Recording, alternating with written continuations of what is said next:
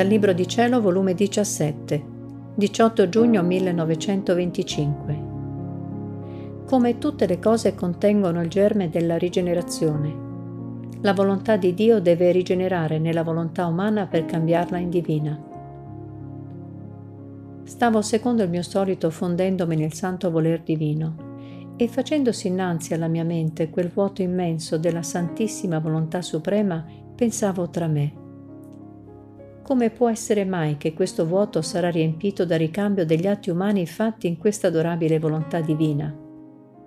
Ma per far ciò si devono togliere tutte le sbarre della volontà umana, che impedisce il passo per entrare in questo ambiente eterno e celeste della volontà suprema, in cui pare che Dio li aspetta per far che l'uomo ritorni alla sua origine, nell'ordine della creazione, e sui quei primi passi e via in cui aveva avuto il suo principio.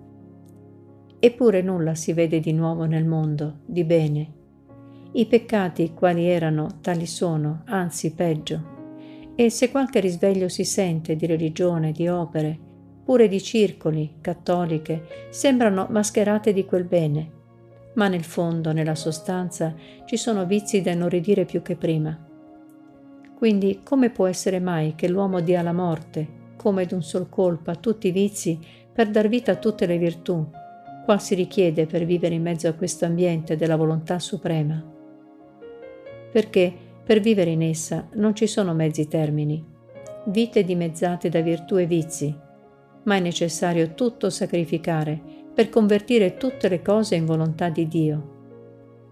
La volontà umana e le cose umane non devono più aver vita, ma devono esistere per compiere in esse la volontà di Dio e per far svolgere la sua vita in noi. Ora, mentre ciò pensavo ed altro, il mio dolce Gesù, interrompendo il mio pensiero, mi ha detto, Figlia mia, eppure sarà così. Questo vuoto immenso della mia volontà sarà riempito dagli atti umani fatti dalle creature nella mia volontà. Essa uscì dal seno eterno dell'ente supremo per bene dell'uomo. Questa nostra volontà, mentre fece un atto solo nell'uscire da noi per travolgere l'uomo, in modo che non trovasse la via per uscirne, si moltiplicò poi in tanti innumerevoli atti per circondarlo e dirgli, Vedi, questa mia volontà non solo ti involge, ma sta in continua attitudine di atti immediati per farsi conoscere e ricevere l'atto di ricambio della mia volontà. Tutte le cose hanno il loro ricambio e se non l'hanno si possono chiamare opere inutili e senza valore. Il seme gettato dal seminatore sottoterra vuole il ricambio, che il seme generi altri semi, il 10, il 20, il 30 per uno L'albero piantato dall'agricoltore vuole il ricambio della generazione e moltiplicazione di quei frutti. L'acqua attinta dalla fonte dà il ricambio di dissetare, lavare e pulire colui che l'ha attinta. Il fuoco acceso dà il ricambio di riscaldarlo. E così tutte le altre cose create da Dio, che tiene il potere di generare, contengono la virtù della rigenerazione, si moltiplicano e danno il loro ricambio. Ora solo questa nostra volontà uscita da noi con tanto amore, con tante manifestazioni e con tanti atti continuati, deve restare senza suo ricambio della rigenerazione di altre volontà umane e indivine. Il seme dall'altro seme, il frutto genera l'altro frutto, l'uomo genera l'altro uomo, il maestro forma l'altro maestro. Solo la nostra volontà, per quanto potente ella sia, deve restare isolata senza ricambio e senza generare la nostra nella volontà umana? Ah no, no, questo è impossibile.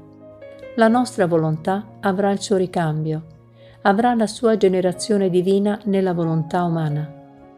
Molto più che questo fu il nostro primo atto, per cui tutte le cose furono create, cioè che la nostra volontà trasformi e rigeneri la volontà umana in divina.